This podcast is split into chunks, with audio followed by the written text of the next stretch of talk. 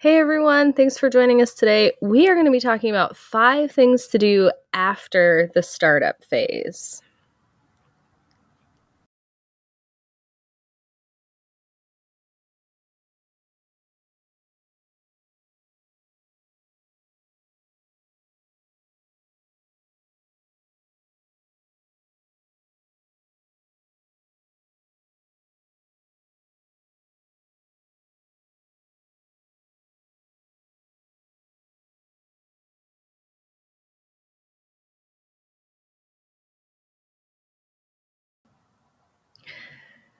So, if you are one of those business owners that is ready to slow your growth a little bit, focus on some other things, you want to make sure your business doesn't grow exponentially right off a cliff and crash and burn like so many other businesses do, what do you do when you're done with the startup phase? Because you've spent so long focusing on growth and acquisition and clients, and now you're ready to just focus on your family and enjoy the business you've built. So, what do you do? Yeah. I mean, it's not that this isn't still a phase of growth. Like it can be growth, but like you said, it's more of a steady growth or a purposeful growth. Yes. And that's kind of our first one is setting purposeful goals right? If now that you have time to kind of slow down and actually think about your business, you want to set purposeful goals. Also, because if you're at that stage where you want to spend more time with your family and not have to wake up at 5 a.m. every day to do the hustle, you want to be purposeful in what you do when you do sit down to work. Right. And this is a great time of year to do that it is mm-hmm. the time of year people are expecting some changes. Uh, it is a time of year that's generally a little bit slower for some businesses, depending on your industry.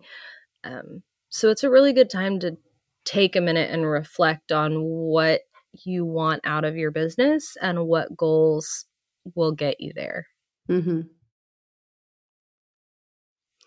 But of course, they have to be good goals mm-hmm. and not like good like ew i can't believe you want to do that but like actual clear achievable goals that you can work toward in a meaningful way.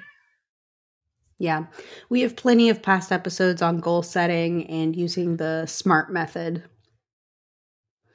But it's yeah it's all about something that is realistic and attainable but also a little scary and we talked about that in an episode um it, what was it called? If if goals are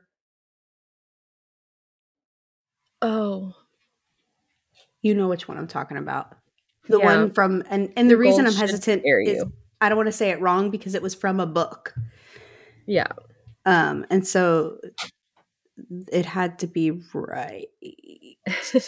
I know i'm like yeah, look at me. Hey, I'm sorry I don't have all 137 episodes memorized. right.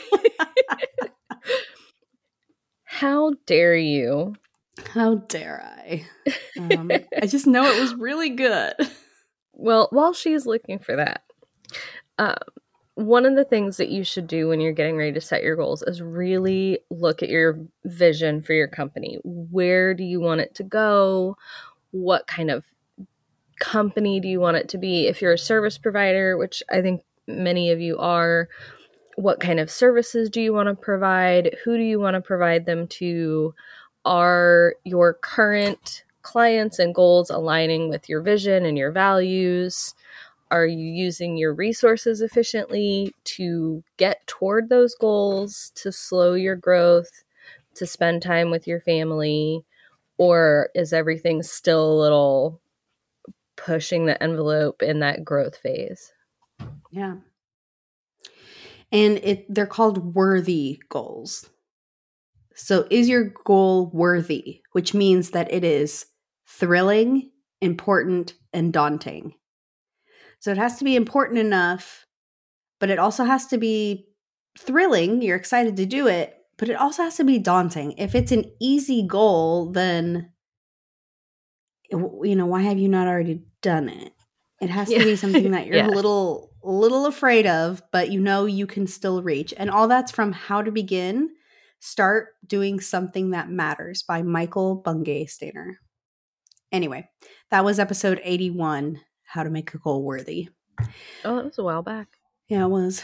Um, but yeah, like Angela said, you just it's a time where you can actually slow down and think about what matters most and make sure that your purposeful goals align with that. Yeah, I feel like when you're in that growth phase, what matters most is getting clients and getting revenue.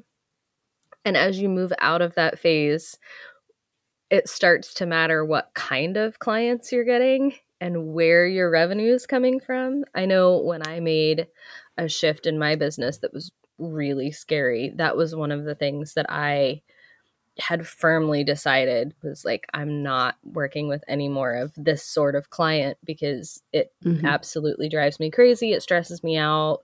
You know, our values aren't aligned, whatever. So I think there's definitely a shift in the way you're viewing your clients and your income and your business between that growth phase and that steady phase. Yeah, for sure. All right. And number two would be improving your products or services. So, this is a time where you can actually take the experience you have working with your clients and customers in the beginning and get some feedback. Do some research.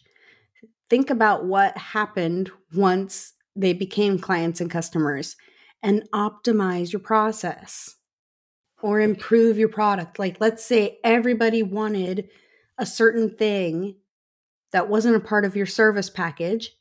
Maybe you can add it. Right. Yeah, I highly recommend if you are someone who does any kind of offboarding or request reviews or testimonials, throw a question in there and ask people what could have made this service better what could have made this product better. It's a great way to get feedback. People are usually very nice about it. It's a scary question to ask mm-hmm. because nobody likes to hear, well, you did this wrong or I didn't like this thing. But it's a great way to get feedback on ways to improve or things to add that can add value to the services and products that you already provide. Yeah. All right, number three would be strengthening your operations. So, this means actually looking at your processes and thinking about how you can streamline things, how you can optimize it, how you can make it better, how you can maybe add some quality control in there. So, it, to me, this is where it's like, okay, let me take all the things I've done for a client and create a standard operating procedure or SOP on how to onboard a client, how to offboard a client, like how to. So, this is the time where you finally get to organize all the things that you have. Yeah, and I feel like this is where a lot of people get hung up, especially if you're a freelancer, if you are, you know, the only person in your business, you don't have a team. Optimizing, making SOPs, things like that feel kind of silly. They feel like they're taking time that you could be better spent somewhere else. Um, but really, it it really does make a difference. It to have even if it's not a super detailed step by step SOP, having a process that you can put every client through or every customer through makes things so much simpler for you. Mm-hmm that you wouldn't even believe it. But this is the step that I see a lot of, um, especially freelancers, get hung up on, where it's like every time you make your goals, a client onboarding process is on there for like a year and a half because they just keep putting it off and putting it off and putting it off. because it doesn't seem like it's a money making task. And so you right. put it off. But yeah, the truth is, not directly money making if you take the time to create those processes, you can get through it faster, which mm-hmm. frees mm-hmm. up your time yes. to do more of the purposeful actions or money making things. Yeah. And that kind of goes back to what we were talking about last time about how it's scary to make that shift. It's scary to take time and do activities that are not directly money making activities uh, because that's what you've been focused on for so long. Like mm-hmm. up until now, that's what's gotten you where you're at. And so that shift into, okay, I'm going to focus internally can be really scary. Yeah. Yeah. Man, I could do an entire episode, and maybe we will here in the future about creating SOPs and procedures and things like that because a lot yes. of people are like, yeah, but I don't know where to start. yeah. I could tell you a lot about creating these. I've created many of them. So Jessie is the master of SOPs. well, and you say here's the other thing is like I like creating step by step for myself because right. if I there are sometimes there especially in what Angela and I do, which is very technical, there are a lot of steps and you have to think. You got to use your brain, you got to be focused, you got to think. And if I've taken the time to think and go through a process of something that took me a long time to think about, and I know I'm going to have to do this task again in three months, I am mm-hmm. going to create my, I have done this. I create myself a video or create myself yep. A step by step so that the next time I do it, I can trust my past self, knowing I put in yes. the time and effort back then and I don't have to do it again. I'm going to trust myself and I'm just going to get it done. I'm going to follow these steps and move on. Yeah. And so that I've is actually really huge for me too. Loom is great for that. You just mm-hmm. make a Loom screen record. You can talk to yourself if you need to. Don't forget mm-hmm. to do this thing. Uh, Tango is another one. It's a Chrome extension. It will actually take screenshots as you go. It'll note everything you click. It'll, you know, whatever changes you make, it makes it in like a step by step written instruction with screenshots along the way. So that's Ooh, I gotta try great, that. Yeah, I love awesome. new tools. I love it. I use it for clients sometimes when I need to tell them how to do something uh, because you can edit the pictures. So I can like edit out personal information, things like that. But really good. Ooh, that's cool. So yeah, and super easy because you're just doing the thing that you would have to do anyway, and then it keeps track for you. Mm-hmm. Hmm.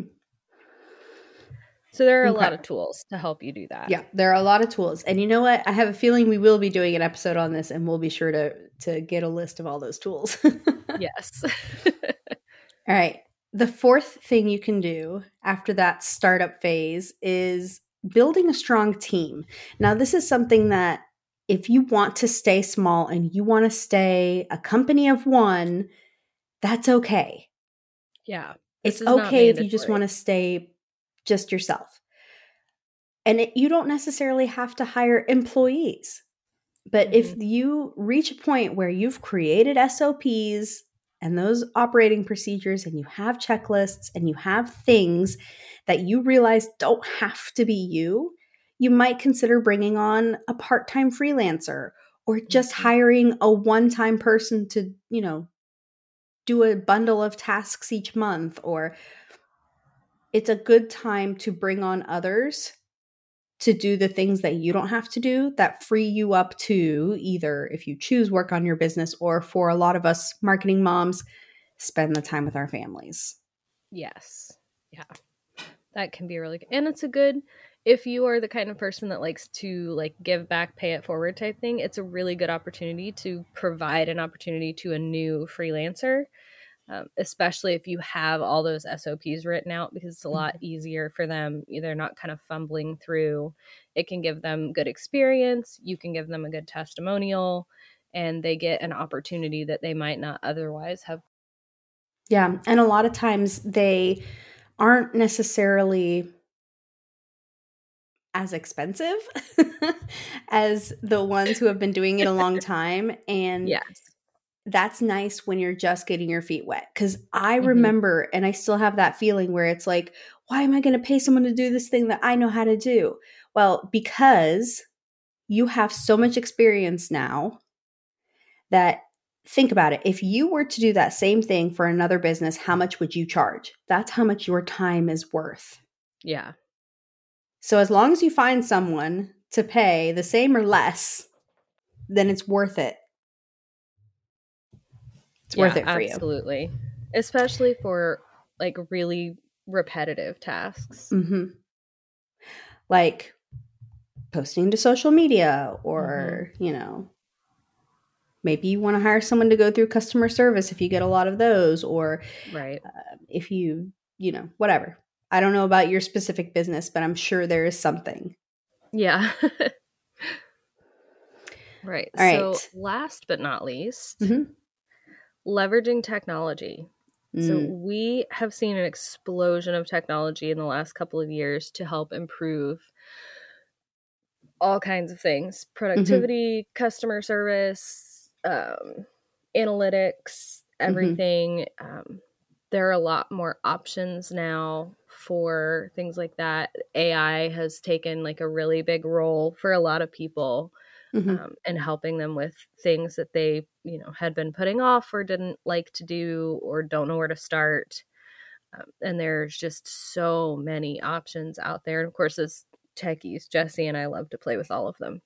Oh yeah, for sure but it can be a great way to help move into that more stable phase to implement some of those technologies that can help you be more productive so that you don't have to spend as much time in the weeds of your business mm-hmm. or you know to automate a lot of things so that you know it's off of your plate yeah and i feel like when you're in that initial startup phase of growth growth growth go go go hustle hustle hustle it's hard to stop and even take the time to set up yeah. these technologies and these automations and or even do research into into them.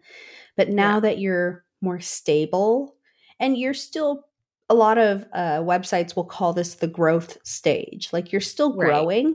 but for us marketing moms, this is when we mm-hmm. don't want to rapidly grow.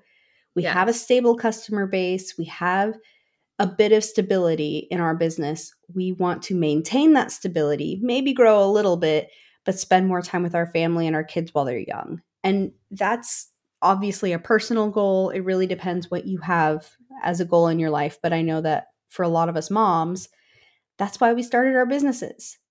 Was yeah. to have more time for our, our family. our family. And then it didn't turn into that. No.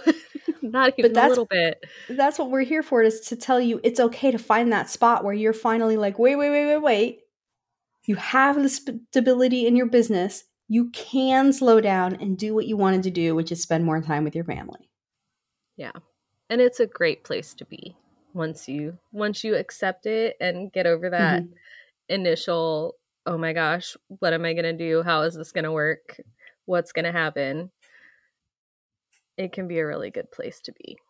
Because yeah. that initial startup phase is really stressful and scary.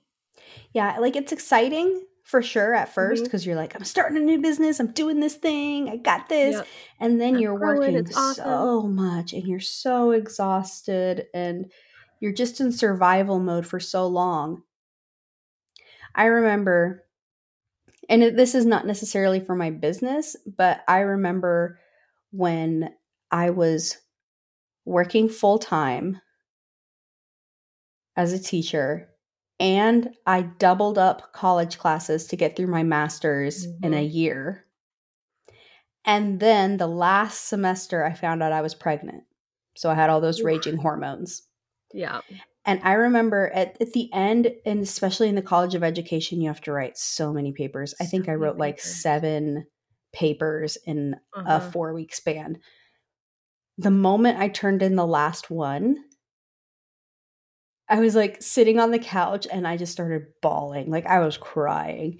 Right. And my husband comes so in and like, he's like, What do I do? Is everything okay? Are you are you all right? What's wrong? and I'm just like, I don't have any more schoolwork to do. I'm done. and he goes, Well, isn't that happy? I'm like, Yes, but these are the pregnancy hormones. like I just cried because it's like all that built up emotion was released when I was finally yeah. done. And that's kind of how I feel here. It I did feel that way a little bit when I reached that point in my business. It was like you right. were so stressed to get there and then once you're there it's like, "Wait, I can slow down." oh. It's like that deep sigh and your shoulders relax and mm-hmm. maybe the emotions and some tears come, but they're happy tears. yes. It's a good thing. It's a good thing. and like I said last week, I feel like I, I had that conversation with another person in that same position. And it was nice to just kind of look at each other and be like, I think we can slow down.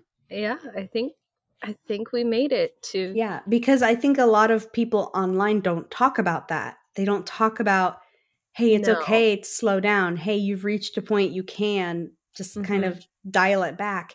Everybody's just like, you've made it here. Let's go for the next Let's goal. keep going. Yeah. and that can be overwhelming.